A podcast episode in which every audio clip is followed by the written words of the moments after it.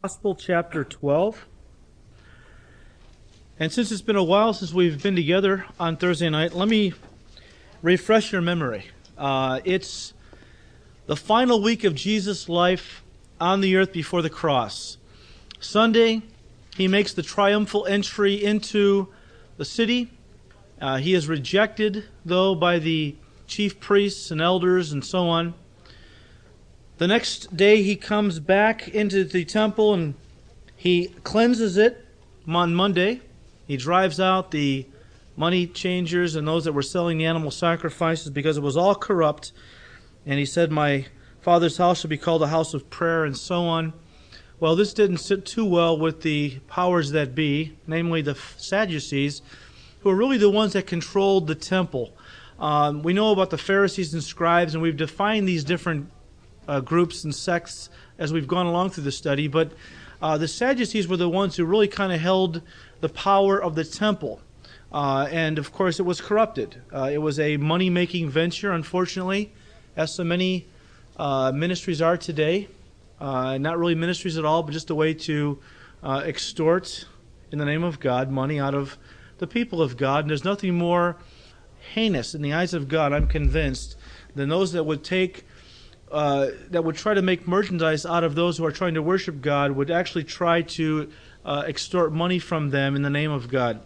So Jesus cleanses the temple, drives them all out.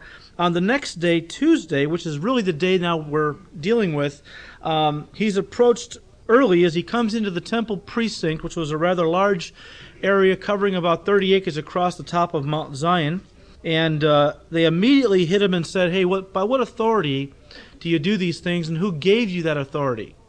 They're challenging his authority to cleanse the temple and drive out. I mean, this was a big money making venture for the Sadducees, and they were upset that Jesus brought it to an end. And he responded by saying to them, Look, I'll tell you by what authority I do these things if you tell me, but what authority are the ministry of John, uh, was it from heaven or, or, not? And they talked among themselves and said, uh, Well, if we say it was, then he'll say, Why didn't we listen to John? Yeah, if we say that um, it wasn't, the people will stone us because they consider John to be a great prophet. So they said, look, we, uh, we can't tell you. And Jesus said, well, then neither do I tell you, but what authority I do these things. And then he launched off in chapter 12 into a parable that dealt with really the Pharisees and the scribes and Sadducees.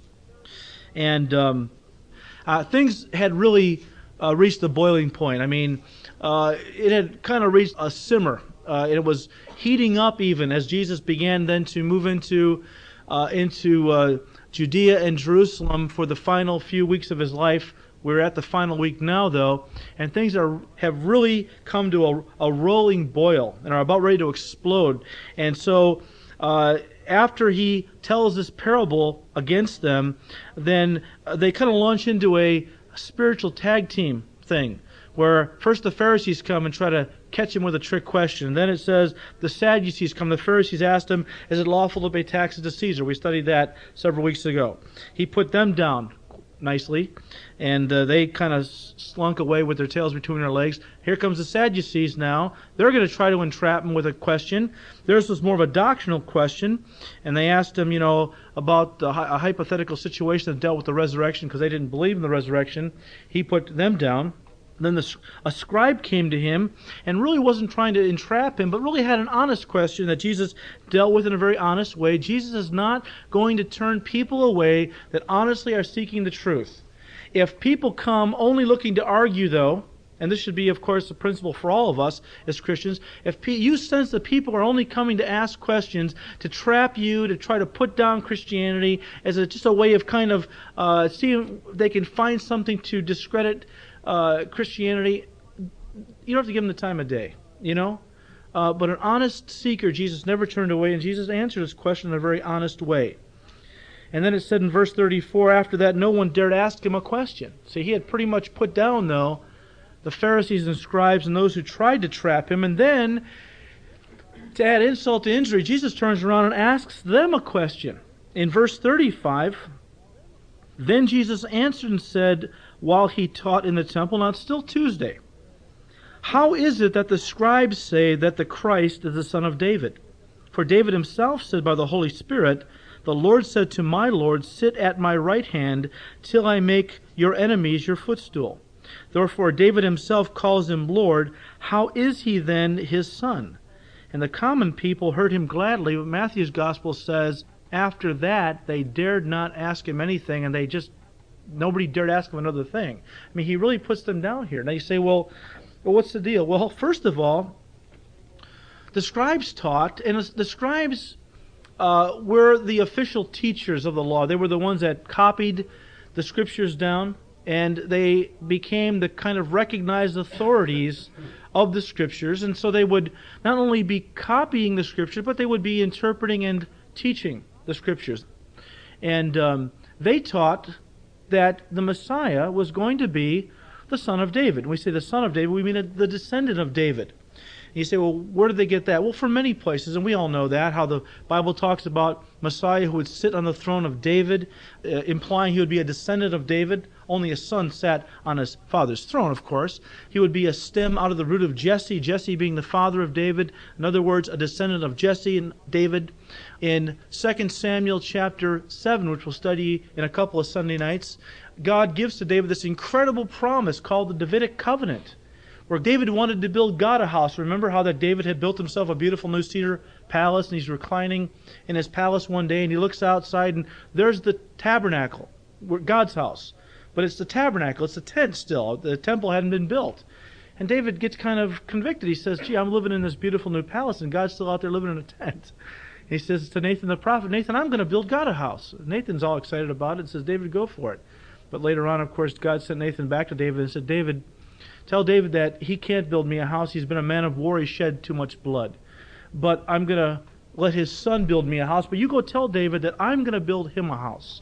And from his descendants are going to rise up kings, and one will not then fail to sit upon the throne of David forever. And so God was promising David there that from his own lineage would come the Messiah who would establish a kingdom that would never end. So many times in the Old Testament, the Bible had promised or had prophesied that Messiah would be a descendant of David. And this is what the scribes taught. And it wasn't wrong necessarily, but because David was a man, they taught that Messiah was going to be a man. In fact, that was the big problem that Jesus constantly ran into during his ministry he claimed to be more than just a mere man. He claimed to be the Son of God, and they absolutely rejected the idea of Messiah being divine or the Son of God because he was going to be like Moses. Remember, Moses said that the Lord was going to raise up a prophet like unto me, and him you will listen to? They rightly understood that to be a prophecy of Messiah, but since Moses was a man and a deliverer, well, the Messiah they thought was going to be a man and their ultimate deliverer of, at that time, the Roman Empire and so on. They only looked at Messiah in human terms.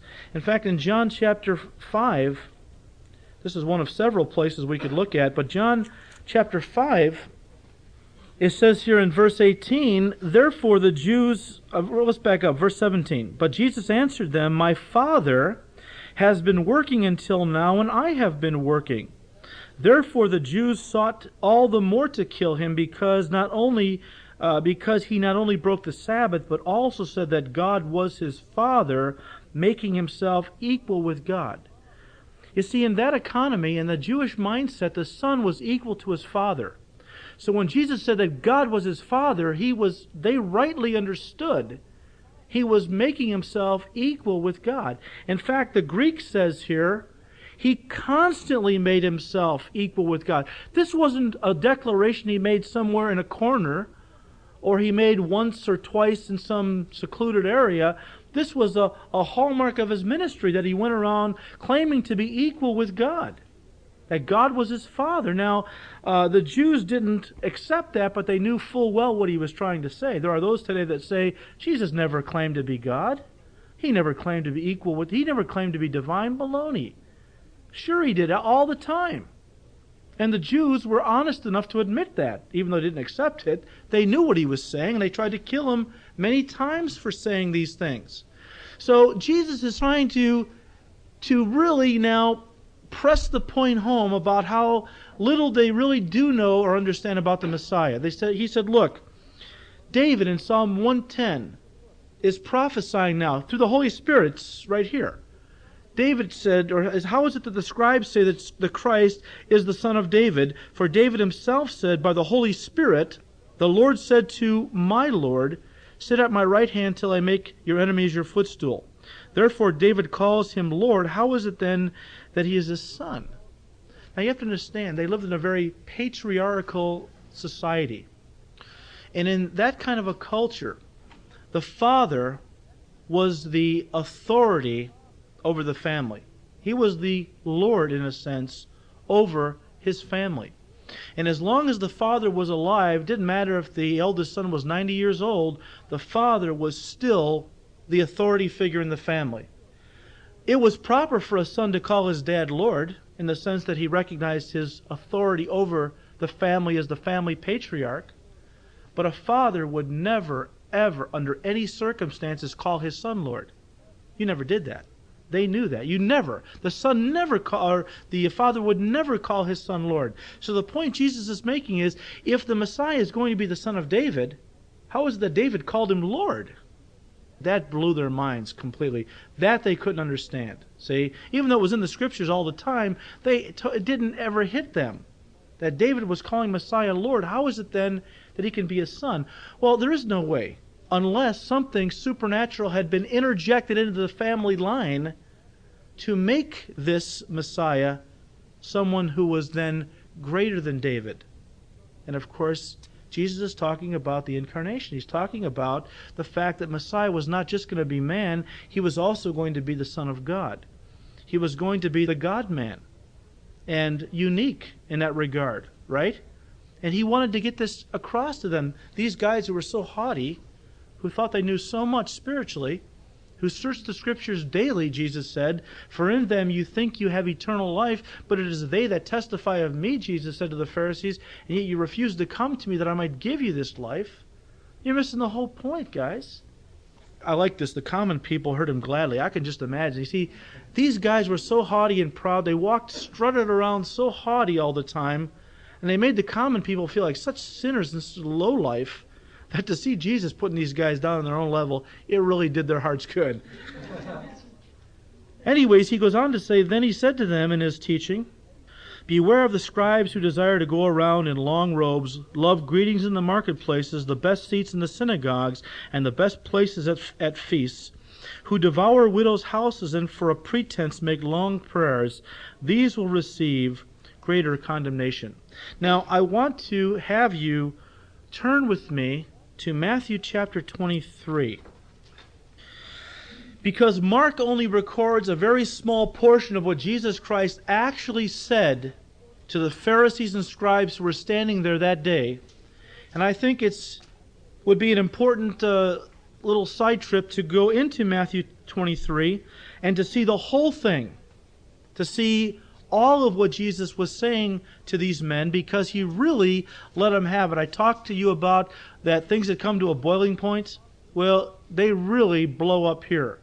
Eight times Jesus Christ condemns the scribes and Pharisees by saying, Woe unto you, scribes and Pharisees, hypocrites! And don't get the impression that Jesus had lost his cool completely and was a raving maniac at this point because he wasn't. Oh, he was denouncing them in no uncertain terms. And yet, I believe his heart was, was smote with sadness that these men were so hard hearted that they wouldn't, after all he had said and done, still wouldn't believe. There's nothing left that God can do in a person's life after having ex- exposed them to the truth, having shown them the miracles of God, having, having allowed them to see the works of God and hear the word of God. If a person rejects that, there's nothing left but condemnation and judgment. And that's basically what Jesus is pronouncing on these men. This is his last public sermon.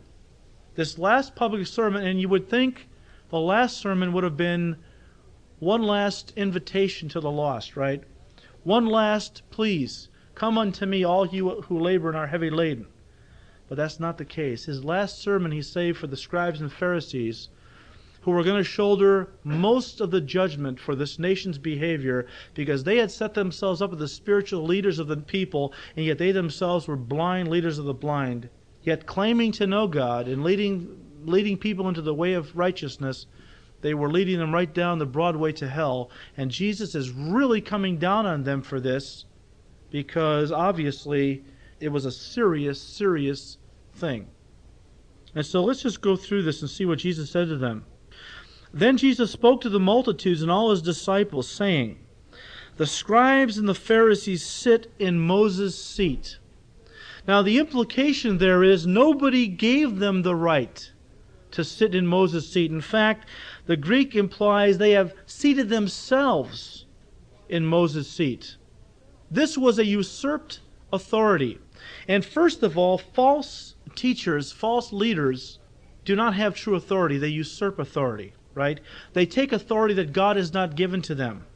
And that's what the scribes and the Pharisees did. They had set themselves in Moses' seat. Moses, of course, received the law from God. In fact, the Jews had a tradition that said that God gave the law to angels, who gave it to Moses, who gave it to Joshua, who gave it to the elders of Israel, who then passed it along to the prophets, and finally the prophets gave it to the leaders of the synagogues who became the scribes, and therefore the scribes felt, and I would no doubt be that the scribes started that little tradition and rumor, that the scribes now felt that they had taken the place of Moses. And as Moses had spoken to the people the words of God, they were now in the place of Moses. But they had usurped that position, see? They were setting themselves up as spiritual leaders and teachers that and God had not given them that authority. In verse 3 he says therefore whatever they tell you to observe that observe and do but do not do according to their works for they say and do not do. Now false teachers oftentimes teach false things but not always. In fact, there's a lot of things that false teachers teach that come right out of the Word of God. Uh, even some of these guys that are just basically rip-off artists on television, a lot of what they say comes right out of the Scriptures. And like the Pharisees and scribes, what Jesus is saying, look, the Word of God is still the Word of God, regardless of who proclaims it. So if they tell you something from the Word of God, because I'm denouncing their ministry on a personal level, because of who they are and the fact that God has really not appointed them as spiritual leaders and teachers, that doesn't mean that I'm denouncing the, all that they say. If they tell you something to do from the Word of God, do it. But just don't follow their example because they say one thing and do another. That's the, the typical picture of a hypocrite. And that's another thing about false teachers. They're hypocrites. They say one thing and do another. You know, they don't practice what they preach. And so Jesus is going right down the line. He's denouncing these guys on every level. Verse 4 For they bind heavy burdens, hard to bear, and lay them on men's shoulders, but they themselves will not move them with one of their fingers. These guys had taken the law. The law consisted of over 600 different regulations and laws that God had given to the people. But the Pharisees had turned 600 laws, which were very simple, straightforward, and basic, and they had turned them into thousands and thousands of interpretations that put such heavy burdens on people. The Sabbath alone in the uh, Talmud had page after page after page of restrictions that you could not do. All God said was the Sabbath was the day that you were to do no work, to spend time with God. Simple concept. They got a hold of it and made it so burdensome that people hated when the Sabbath came around a day that was intended to bring joy to the people because it took them away from the fields and the hard work that they had to endure all week long and give them some time just to rest their bodies and commune with the Lord, the people began to hate because it was such a heavy burden. The, it was so many restrictions they couldn't even enjoy it. And Jesus is saying to these guys, you know, you lay all these heavy burdens on the people. And of course, when the people didn't live up to all these many restrictions that the Pharisees and the scribes had laid upon them, what would the Pharisees do? They would condemn them publicly, ridicule them, put them down, make them feel even more like failures, while they themselves taught all these restrictions, but they didn't keep them. You know, they gave the illusion that they did, but they never really did. They were hypocrites. And Jesus said, You lay these heavy burdens on people, but you yourselves are not willing to, to practice what you preach. You're not willing to move them with one of your fingers. Now, in contrast to what Jesus said in Matthew chapter 11, he took burdens off of people. He said, Look, come unto me, all you, you who are weary and heavy laden, and I will give you rest. Take my yoke upon you and learn of me, for I am meek and lowly of heart, and you shall find rest for your souls. In other words, Jesus said, Look, the Pharisees have laid all these burdens on you that you have to carry to be good enough to enter the kingdom of heaven, and I'm telling you, no. It's not your works that do it, it's your faith. And that's easy, isn't it? It's not a big, heavy trip. It's just believing in me and all that I've done and all that I've said. And so false teachers are they they they don't have authority. They don't have they don't have humility. They don't have uh, sympathy. Uh, verse five. But all their works they do to be seen by men. They make their phylacteries broad and enlarge the borders of their garments. They love the best places at the feast and the best seats in the synagogues, greetings in the marketplaces, and to be called by men Rabbi, Rabbi. Now, this is Jesus is nailing these men because they're not true spiritual leaders. Uh, there's no humility. All they want is to be seen by men. That was their whole deal. You know, all that they did was develop was done in a very ostentatious way that people would see them as great spiritual men and they wanted people to kind of put them up on this pedestal. They they enjoyed the recognition. They enjoyed how people thought of them as such deeply spiritual men. Uh, Jesus talked about here all the works they do, verse 5, to be seen by men. They make their phylacteries broad. A phylactery was a uh, actually uh, what it was was a um, it started out as a piece of leather from a clean animal, dyed black, and then cut into squares and sewn together to form a box. It was stitched together with 12 stitches, one for each of the 12 tribes of Israel. And a phylactery that, in fact, the practice started, they would wear them on their foreheads, strapped to their heads, and strapped to their wrists because four times in the Old Testament, in the law, God talked to the people about binding the Word of God, the law of God, as frontlets between their eyes and on their hands, and God was talking symbolically. He was saying the Word of God should constantly dominate your thinking. And of course, the law of God should always motivate the actions of your life, your hands, the works that you do. That's what God was trying to get at. But so oftentimes is the case when people miss the point and they realize they, they stop relating to God through a personal relationship and it degenerates into a pure, empty, dead religious form they will often take what God intends to be symbol to uh, to symbolize heart motives and actions, and they'll turn it into dead rituals. So what did they do? They made these boxes, and they would actually put scriptures, bind the word of God literally on their foreheads. These head phylacteries had four compartments in them each containing a little parchment with one of these four verses. They had Exodus 13, 1 through 10 on one, uh, uh, 11 through, uh, through uh, 16 on the other, they had Deuteronomy 6, 4 through 9 on another, and finally Deuteronomy 11, 13 through 21 on the fourth piece.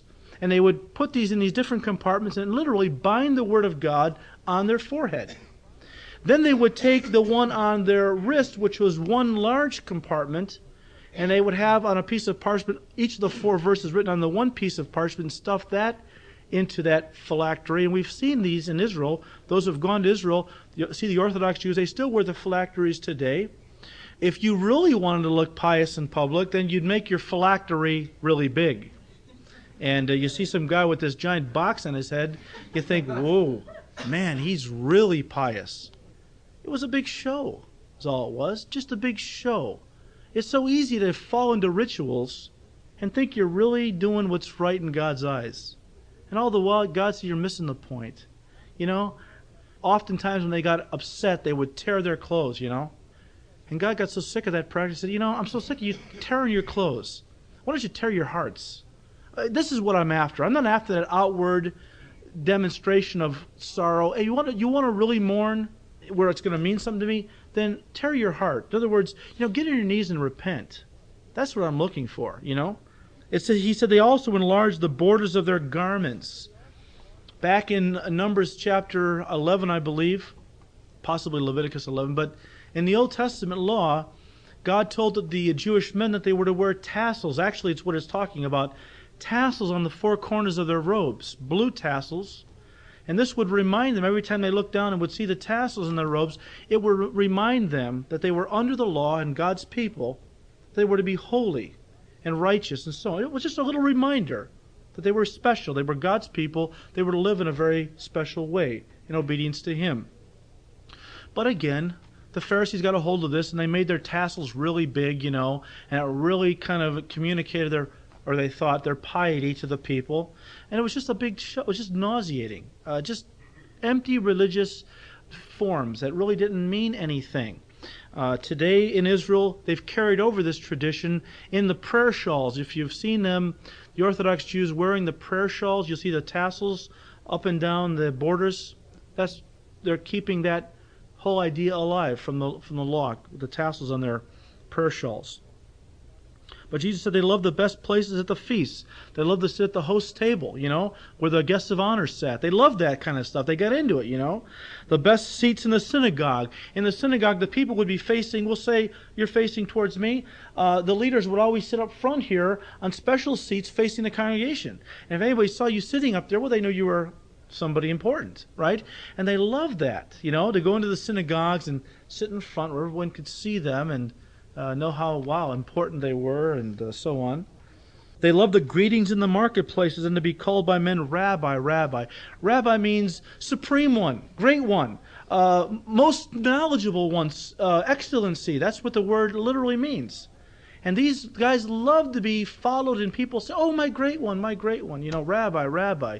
Excellency, most knowledgeable one. Oh, they, they fed on that. They just really, they dug on that kind of stuff. It was, uh, they, they lived for it. That's all they lived for, really. They didn't live for God, they lived for the praise of men. But verse 8, Jesus says, But you. Now he's talking to his disciples. He said, But you, do not be called rabbi. For one is your teacher, the Christ, and you are all brethren. Do not call anyone on earth your father, for one is your father, he was in heaven. And Jesus is not talking here biologically, he's talking here spiritually.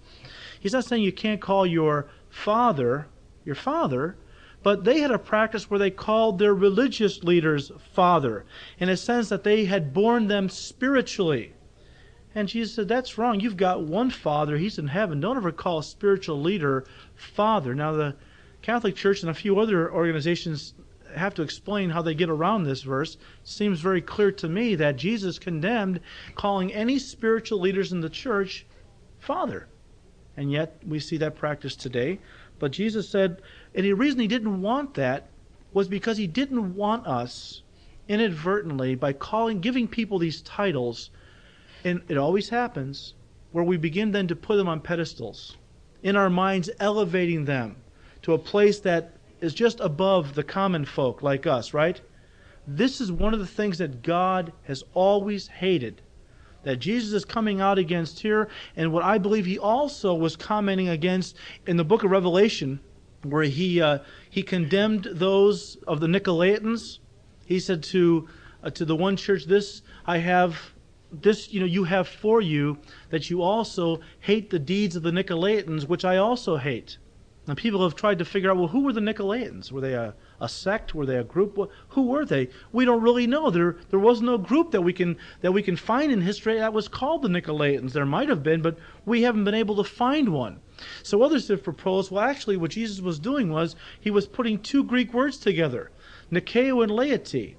Now, laity is the word for people, and Nikeo means to conquer over or to lord over. And so Jesus could be saying, I hate the deeds in the church of those who lorded over my people, who put themselves as leaders, spiritual leaders, in a place of supremacy over the rest of the people, giving others the impression that they're a little closer to God than the rest of you folks. You know, I'm a I'm a leader, so I'm a little closer to God than you. So if you want to talk to God, you better come to me because I've got a little more pull than you do with the Lord and all. And Jesus said, I hate that kind of stuff. I died to bring you all into a relationship with my Heavenly Father. Nobody needs to go, is a go between between you and God because Jesus is the only mediator and we are all equal in God's eyes through Christ. The Pope isn't closer to God than I am, although that may shock some people. We are all equal in God's eyes. And anyone who sets themselves up in a place of supremacy in the church over the others, Jesus, I believe, is coming down on these people in no uncertain terms. Because he hates that. He hated it with the Pharisees. He hates it in the church of Jesus Christ today, and it still goes on. Then he said here, well, he talked about verse um, verse nine. Do not call anyone on earth your father, for one is your father, he was in heaven. Do not be called teachers, for one is your teacher, the Christ. Uh, in saying that, you have to understand the mindset. A teacher, in their mind, was supreme over them. And of course, the scribes and Pharisees had kind of helped this mentality along because they did feel they were superior over the commonplace people. But Jesus said, Don't call anyone teacher in the sense that you place them in authority over your life because only God is an authority over your life. See, that's what he's coming down on here. He's saying, look, it's not wrong to it's not wrong to recognize there are spiritual leaders that God has put in uh, in authority over you in the sense that they are your teachers and that you're to listen to what they have to say as long as they teach you from the Word of God and you're to respect them and so on and so forth. That's fine. That's what the Bible teaches we should do with regard to spiritual leaders. But the Bible doesn't say that these people should usurp the place of God in our lives, where all of a sudden we're answering to them for everything we do and say and not to the Lord. Some time ago in the church, they swept through a, a movement called the shepherding movement. And this was a, a heresy that basically placed pastors and all above their people to the, to the point where they actually usurped the place of God in people's lives. In other words, if you wanted to marry somebody, you had to get your pastor's permission. He was an authority over you, and it was a, a lorded over authority, dictatorship. You wanted to move, you had to get your pastor's okay. If you wanted to change jobs, I mean, it was really sick. I mean, this authority, it was not the kind of authority God had ordained. It was a sick, twisted authority. And that's what Jesus is coming down on. The scribes and Pharisees had actually set themselves up as God in people's lives. Listen to what Peter said in 1 Peter chapter 5. He said, verse 2 Shepherd the flock of God. He's speaking to the leaders now, which is among you, serving as overseers, not by constraint, but willingly not for dishonest gain, not to make money off of people, but but uh, eagerly, nor as being lords over those entrusted to you, but being examples to the flock. And that's exactly what Jesus goes on to say here. True spirituality, true spiritual authority, he goes on to say, is like this, verse 11.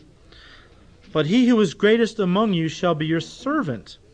And whoever exalts himself will be abased, and he who humbles himself will be exalted. Jesus says that's the way my people are to be in authority over the flock. Not as lords, but as examples, just like Peter said. No doubt Peter had the words of Christ in mind when he wrote that. Jesus said, Look, a true spiritual leader shuns titles, titles that would try to elevate him in uh, people's eyes.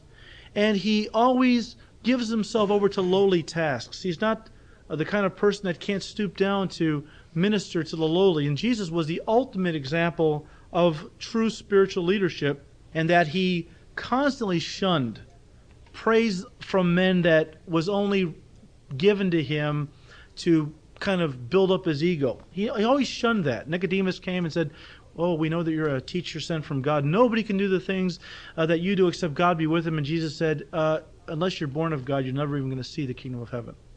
Let's get right to the issue at hand, Nicodemus. And Jesus always did this. Um, he ate with the sinners. He washed the feet of the disciples. He touched lepers. He was always the ultimate example of servanthood. And he said, if you want to truly be great in the kingdom of God, then you've got to be the servant of all. Not lords, not like the Pharisees and scribes strutting around like some big, important spiritual guys, but lowly, following my example. Because if you humble yourself, I'll exalt you. If you exalt yourself, I'm going to knock you down. And then he goes on to pronounce now eight woes on the scribes and Pharisees. And let me just say this the very first sermon that Jesus gave was what? Remember? The Sermon on the Mount. That was his very first official sermon that he gave. And remember how it opened up? With eight blessings, didn't it? Now, his last sermon is going to consist of eight woes upon the scribes and Pharisees. In fact, I want to kind of cross, it's amazing how they cross reference each other. In fact, turn, keep your finger in Matthew 5. We'll kind of cross reference these as we go. But he first of all begins by saying to, in verse 13, But woe to you, scribes and Pharisees, hypocrites. The Greek word there is hypocrates. It was a word used of an actor who was up on stage acting on a part. An actor in the Greek was a hypocrates. He was a, a person who was playing a part. And, the, and Jesus is using this of the Pharisees and scribes. They're just playing a part, they're not genuine. Woe to you, scribes and Pharisees, hypocrites! For you shut up the kingdom of heaven against men, for you neither go in yourselves, nor do you allow those who are entering to go in. Now, these guys were supposed to be spiritual leaders, and it's the responsibility in the ministry of every true spiritual leader of God to lead people to God, right? To bring them into the kingdom of God. But Jesus said to them that uh, not only were they not going into heaven themselves, but they were actually blocking the way and detouring people that wanted to go in, was detouring them away from the kingdom of heaven. What was the first beatitude Jesus gave? Blessed are the poor in spirit, for theirs is the kingdom of heaven. The scribes and Pharisees were proud in spirit, and theirs was not the kingdom of heaven. But the sad part about it was, as spiritual leaders, people gave a lot of credence to what they taught, and people followed their example, and unfortunately were following them all the way into hell. They were like spiritual Pied Pipers, leading people not into the kingdom but of heaven, but in the kingdom of, of hell. Verse 14 says, Woe to you, scribes and Pharisees, hypocrites, for you devour widows' houses, and for a pretense make long prayers. The scribes not only copied the scriptures, but they also were the lawyers. Okay, remember how sometimes it'll say, and a lawyer came to Jesus and talked to him? Well, they were a scribe or a Pharisee, sometimes both, because they were the legalists. They were the lawyers of the land. Not only did they deal with the uh, law of God, but they also dealt with some civil laws too. And one of those was the scribes would come over and they would be the ones that you would talk to about making out a will. And they would oftentimes put pressure on uh, a man. As he was making out his will, they would put pressure on him that if he really wanted to, really wanted to make points with God, you really wanted to assure an entry into the kingdom of heaven, because they really believe that you bought your way in. They believe that your good deeds, your alms, your gifts to the poor actually bought your way into heaven. If you really want to get into heaven, man, when you die, why don't you leave all your property to the temple? Now, who had a big part in the temple? Well, the scribes and Pharisees did in a lot of ways. And the scribes oftentimes worked it out where once a man died, they worked out the will where they wound up getting much of what he was leaving to God and so oftentimes, if a man died, they'd swoop in and they'd actually take the house away from his widow. Leave the poor woman on the street. They didn't care. They were only concerned about lining their pockets. And then they would stand on the street corners and offer these big, long prayers and act so pious. And Jesus said, You hypocrites. You devour widows' houses and you stand on the street corner making these long prayers, letting people think you're so spiritual, but you're just, oh, you're the worst kind of sinners. And what did the next beatitude say? Blessed are those who mourn, for they shall be comforted. Well, the Pharisees took advantage of those who mourned. They actually manipulated those who mourned and stole from them. They didn't comfort the mourn, those who mourned, they added to their, their grief. Verse 15 Woe to you, scribes and Pharisees, hypocrites, for you travel land and sea to win one proselyte. And when, you, and when he is won, you make him twice as much a son of hell as yourselves. These guys were zealous. You can't, you cannot discount their zealousness for what they believed. The Mormons, the Jehovah's Witnesses are very zealous, aren't they? They are very sincere. They're sincerely wrong. There is a way that seems right unto a man, but in the end thereof is the way of death. We know that. But these guys, you cannot discount the fact that these are, guys are very sincere. The problem is they're so sincere and they travel land and sea. When the Iron Curtain came down, down uh, over in the Soviet Union, not only did true Christians rush in to fill the void and to lead people to Christ, but the Mormons, Jehovah's Witnesses, and every other goofy group in the world went over there to try to make converts, proselytes to their. A proselyte is a convert to their faith.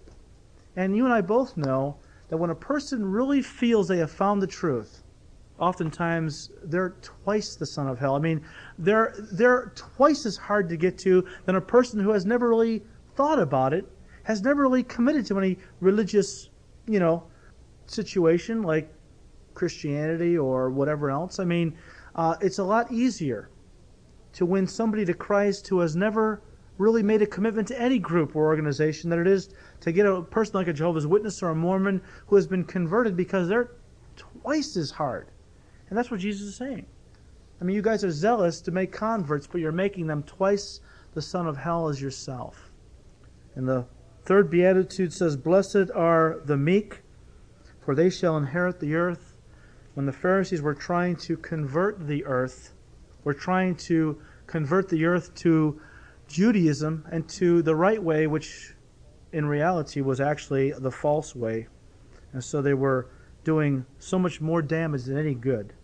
Verse 16, woe to you blind woe to you blind guides. Now, I'm sure the common folks were sitting there and they were chuckling. I mean, I I could just imagine them as some of these things Jesus said, they had to actually I, I mean because, you know, these guys are really getting it. They're really the brunt of Jesus' condemnation here. He said, Woe to you blind guides, which conjures up an interesting picture of a man who's claiming to be a guide, leading others, but is groping around in the darkness himself. Who say, Whoever swears by the temple, it is nothing, but whoever swears by the gold of the temple, he is obliged to perform it. Fools and blind! For which is greater, the gold or the temple that sanctifies the gold? And whoever swears by the altar, it is nothing. But whoever swears by the gift that is on it, he is obliged to perform it. Fools and blind! For which is greater, the gift or the altar that sanctifies the gift? Therefore, he who swears by the altar swears by it and by all things on it. He who swears by the temple swears by it and by him who dwells in it. And he who swears by heaven swears by the throne of God and by him who sits on it. Now, what is Jesus saying? Well, the scribes and Pharisees had established what was called binding and non binding oaths. And it was just hypocrisy. They had figured out that certain things, if you swore by certain things, it was binding.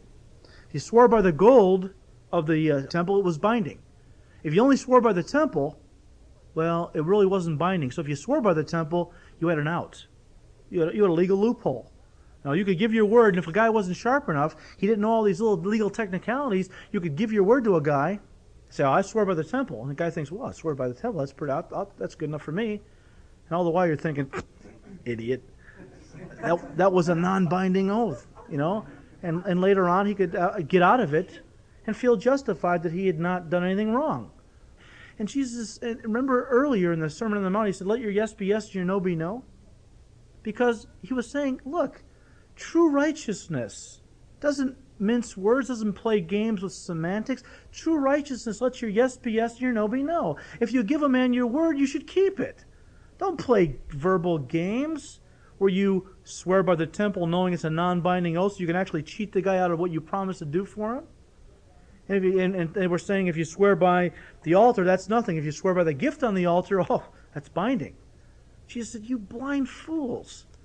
You know, you're so you're so convinced you're teaching people righteousness, but you yourselves are so unrighteous. And of course, the next beatitude was, Blessed are those who hunger and thirst for righteousness, for they shall be filled. These guys weren't righteous. They didn't care really about true righteousness. All they cared about was playing games with words and giving people the illusion of righteousness, and all the while it was just their way of justifying their evil and yet making themselves feel pretty good about it. Verse 23 Woe to you, scribes and Pharisees, hypocrites! For you pay tithe of mint and anise and cumin, but have neglected the weightier matters of the law, justice and mercy and faith. These you ought to have done without leaving the others undone. Blind guides who strain out a gnat and swallow a camel. Now I'm sure that must have got a roar from the crowd. I mean, you could just you could just get the visual impact of that. Well, first let's back up. He said, You know, you're hypocrites, for you pay tithe of mint, anise, and cumin, but have neglected the weightier matters of the law, such as justice and mercy and faith. These you ought to have done without leaving the others undone. In the law, God had, had established the fact that you were to tithe from, your, from the produce of your fields uh, and of your flocks, but all that was marketable, okay?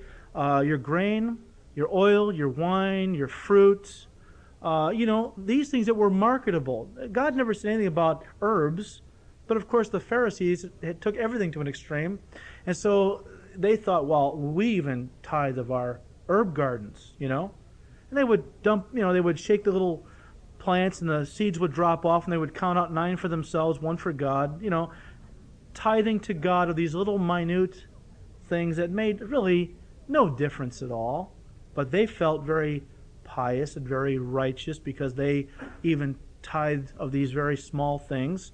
And um, Jesus said, But you neglect the weightier matters like justice, mercy, and faith. You know, it's a very sad thing when people get into a legalistic mindset. And believe me, the Pharisees are alive and well today because there are many believers in the Church of Jesus Christ who are really, in their mindset, Pharisees.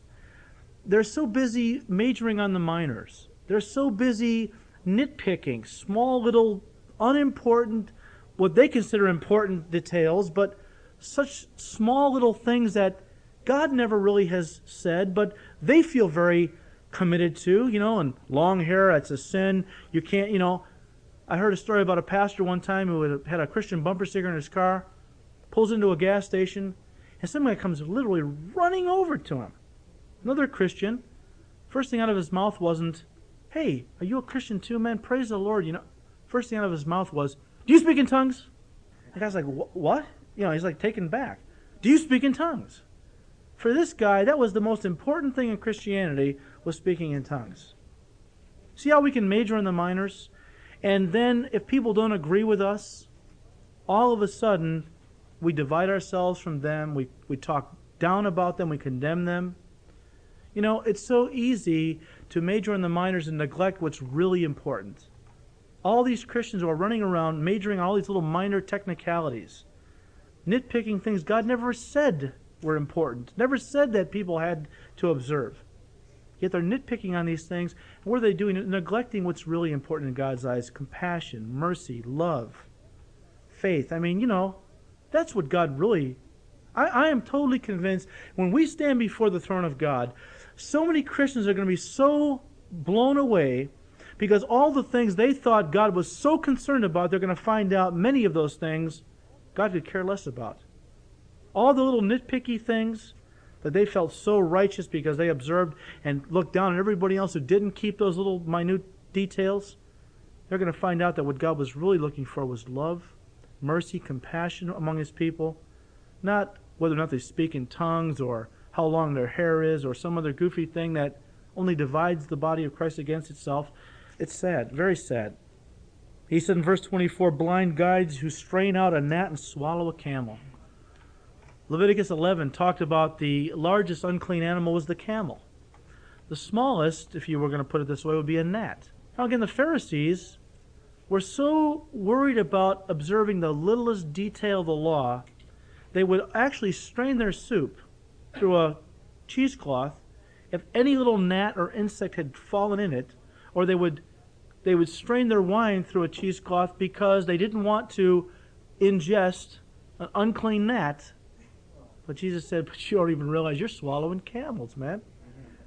And that must have got a laugh from the crowd, but the, the symbolism of the, the picture is very, very graphic. Here they were, again, majoring on the minors, picking out the gnats from their soup, and yet the really important issues, what was really unclean in God's eyes, you know, devouring widows' houses, uh, making merchandise of the people of God, what was really unclean, they were swallowing all the time. And of course, the next beatitude says, "Blessed are those who." Uh, excuse me, verse uh, verse seven. Blessed are the merciful, for they shall obtain mercy. And of course, the scribes and Pharisees were not merciful at all. They were always nitpicking and weren't showing true mercy. Jesus said what's really important, the weightier issues of the law, are things like mercy and faith and so on. Now, when Jesus said, These you should have done without leaving the others undone, he is not really saying that they should have. I mean, I think he's talking, he's talking here about tithing in general. The law of tithing at this point was still in operation. The, the law was fading out and the new covenant was fading in, but it was a overlapping kind of a transitional thing. And at the point that Jesus was talking to these men, the new covenant technically had not started yet. The new covenant didn't start until the cross, really. And so he was on this side of the cross. Therefore, it's not that he's saying that today we should continue to tithe. I think tithing was under the Old Testament law. And by the way, it was more than 10%. By the time you added up all the things God said to tithe, it worked out to about 23% of all that you had. But nowhere in the New Testament does Paul or Peter or anyone tell us that tithing is a principle or a law for today. Uh, in fact, in um, 2 Corinthians 8 8 and 9 6, Paul basically says that they were not under any obligation to give. It wasn't a law, it was something that he, he wanted them to do willingly, for God loves a cheerful giver. And that's the principle today. We are, we are the bond slaves of Christ. And if you understand everything that was involved in a bond slave, when you became a bond slave, you gave up everything to live for your. I mean, you became the property, the slave of another. You gave up all your rights, you gave up all your possessions. Technically, all that you had belonged to your master. And so, under the Old Testament economy, 90% was theirs, 10% was God's. Under the new economy, if you're a Christian, everything is God's. And you ask God what, how much you can keep for yourself, because it's all His. That's why tithing doesn't apply. It's all His as bond slaves of Christ. We're not under the law anymore. But uh, Jesus was telling these guys that were teachers of the law, yeah, it's right to teach tithing. Of course, you guys take it to an extreme, but again, you're missing the point.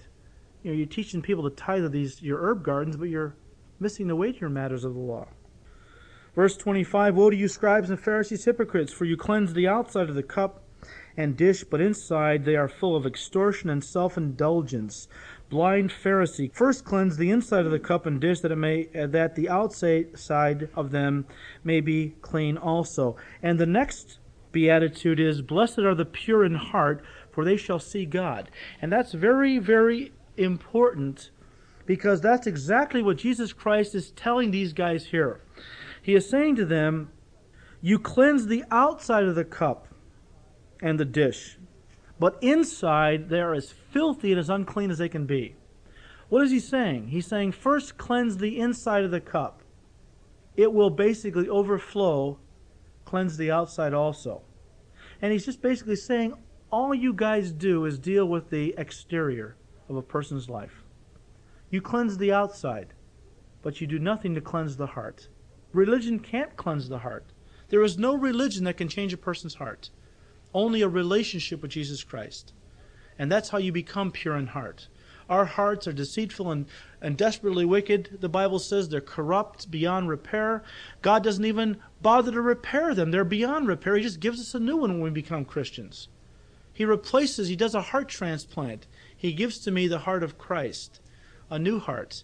And out of that new heart flow new attitudes, then eventually flow over and cleanse the outside of my life, and I begin to see new actions but it has to start in the heart.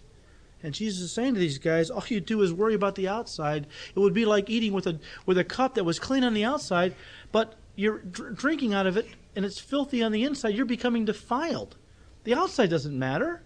It's what's on the inside that matters. Verse 27 Woe to you, scribes and Pharisees, hypocrites, for you are like whitewashed tombs, which indeed appear beautiful outwardly, but inside are full of dead men's bones and all uncleanness. Even so, you also outwardly appear righteous to men, but inside you are full of hypocrisy and lawlessness. And this is another illustration of what Jesus has just talked about. Again, how that these men were so focused on the outward. He likened them to whitewashed tombs. And of course, you've no doubt heard of the practice that they would do around Jerusalem because three times a year, a Passover, Pentecost, and the Feast of Tabernacles were the three main Jewish feasts of the year.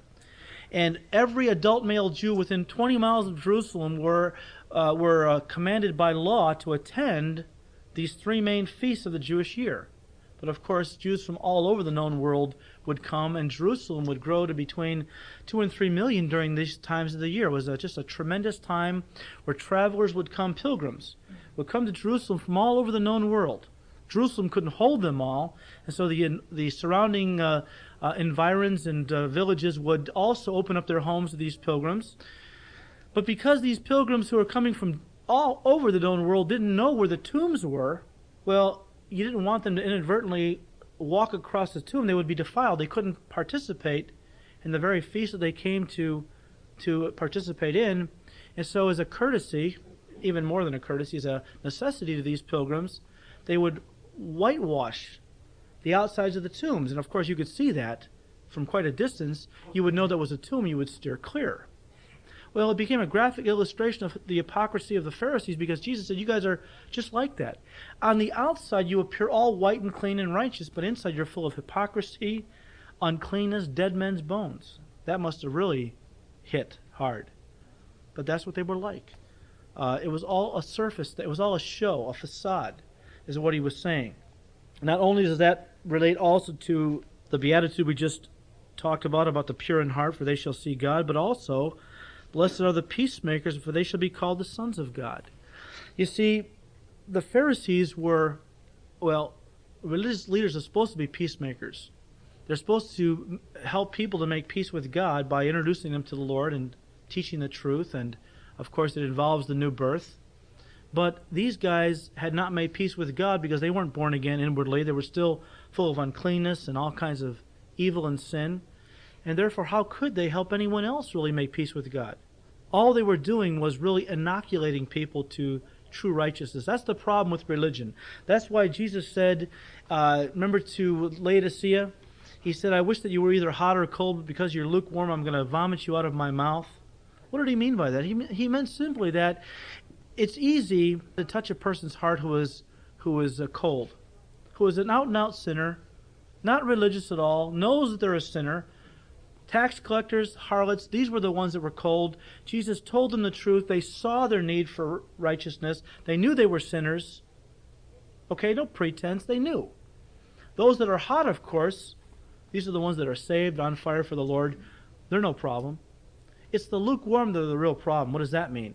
It means religious folk that go to church, think they're good people, think that they have a relationship with God, but they really don't, like the Pharisees they're so hard to get to, get through to, because in their minds, they're righteous. Why? Because they have just enough righteous deeds to inoculate them to true righteousness.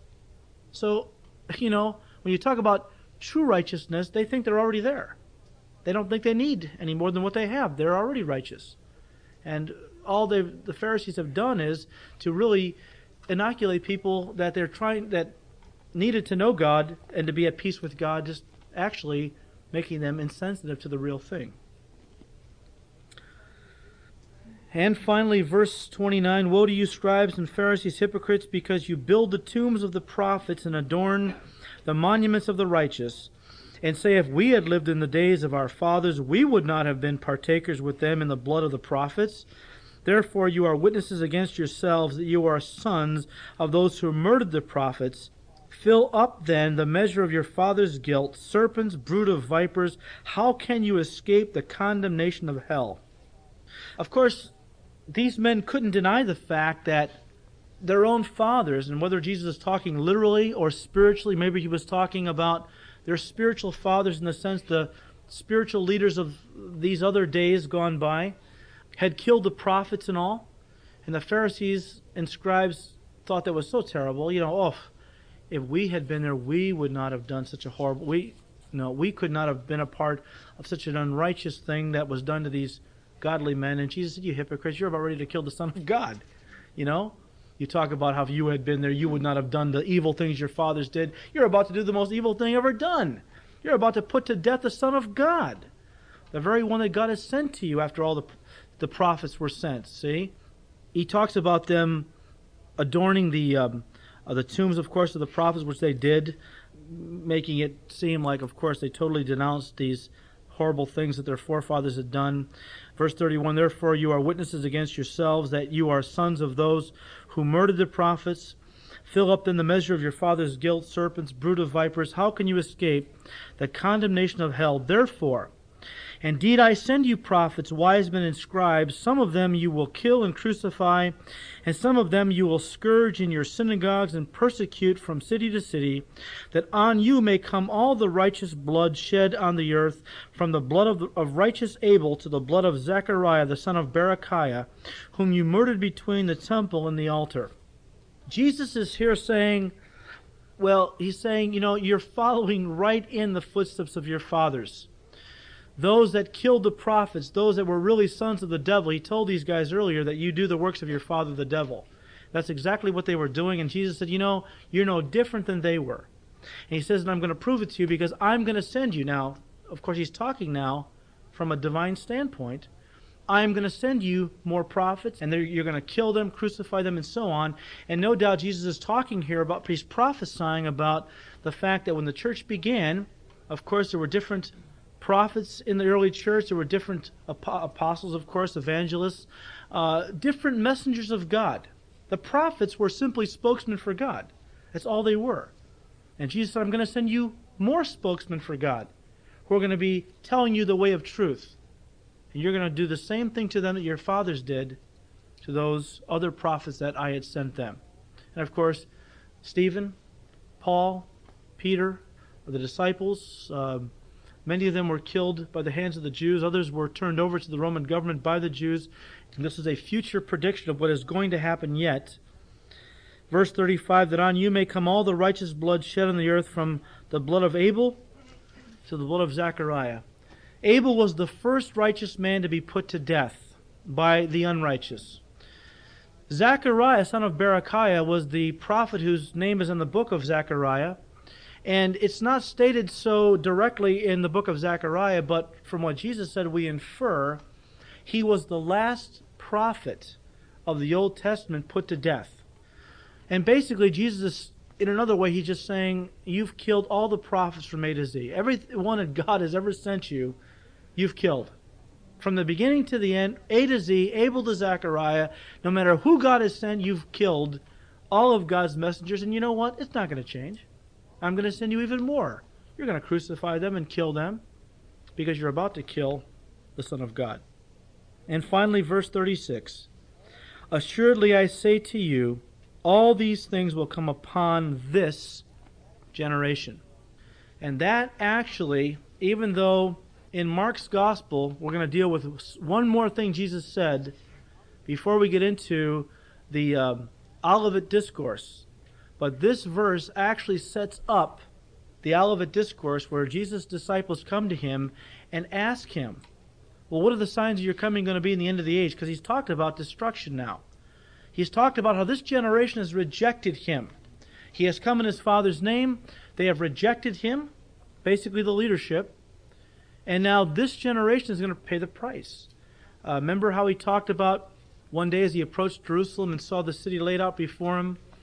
He began to weep. Luke 19, he said, Oh, Jerusalem, Jerusalem, uh, how I wanted to gather you under my wings like a mother hen gathers her chicks to herself, but you would not. Now these things are left, you know, you're blinded to these things now, and uh, your house is going to be left to you desolate, and there's going to be judgment and destruction and all these things coming upon you. Well, he's about now to begin to launch into a discourse where he tells them what's going to happen. And of course, it has an immediate fulfillment in that in Starting in 66 AD, the Jews revolted against Rome, and they had a belly full of Rome, and Rome had a belly full of their insurrections. And so in 66 AD, the last uh, final rebellion of the Jews against Rome began, and it culminated in 71 AD, where Titus, the Roman general, moved into the city with 80,000 men and completely destroyed the Jews. He slaughtered a million six hundred thousand Jews. He destroyed the temple.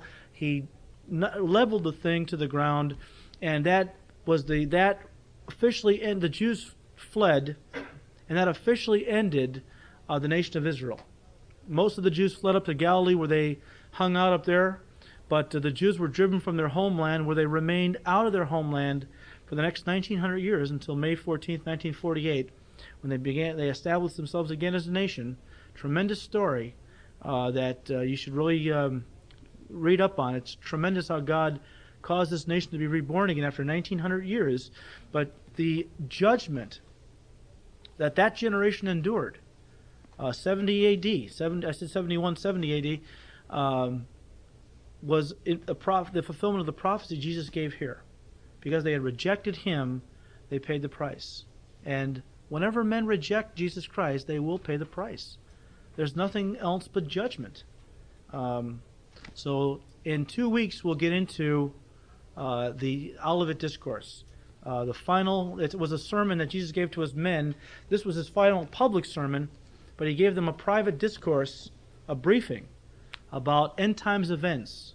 And because we're living in those end times, I believe it's going to be very interesting to hear what he had to say. So we'll study that in a couple weeks. Let's pray. Father, we, Lord, we thank you for your word. We thank you, Lord, that we are not in darkness, that your word gives to us light. And we thank you, Lord, that you are not like the Pharisees. You are true, you are genuine, you are merciful and kind and compassionate and gracious. You don't lay heavy burdens on us, Lord. You take the burdens upon yourself and give to us an easy way in the sense that um, it's, uh, it's, it's, it's easy to be saved. It's not easy to live the Christian life all the time, but you've made salvation something that's easy for us to attain. You did all the work, you paid the price. What we need to do is believe and commit our lives to you. Thank you, Lord, that we don't live under the great weight of condemnation that these people constantly lived under because of the false teachers that were leading them. Thank you, Lord, that you are our teacher and that you are the ultimate example of true spiritual leadership. Help us, Lord, to follow your example. Because if we could boil this whole final sermon down to just a few verses that really affect uh, us and really were directed to us, it would be that we are not to lord it over people, but as your people, we are to be servants of all. If we humble ourselves, you'll exalt us, but we, if we seek to exalt ourselves, you'll humble us. And so, Lord, help us to walk in your footsteps, the path of true humility and service to others. We just thank you now, Lord. We ask these things in Jesus' name. Amen.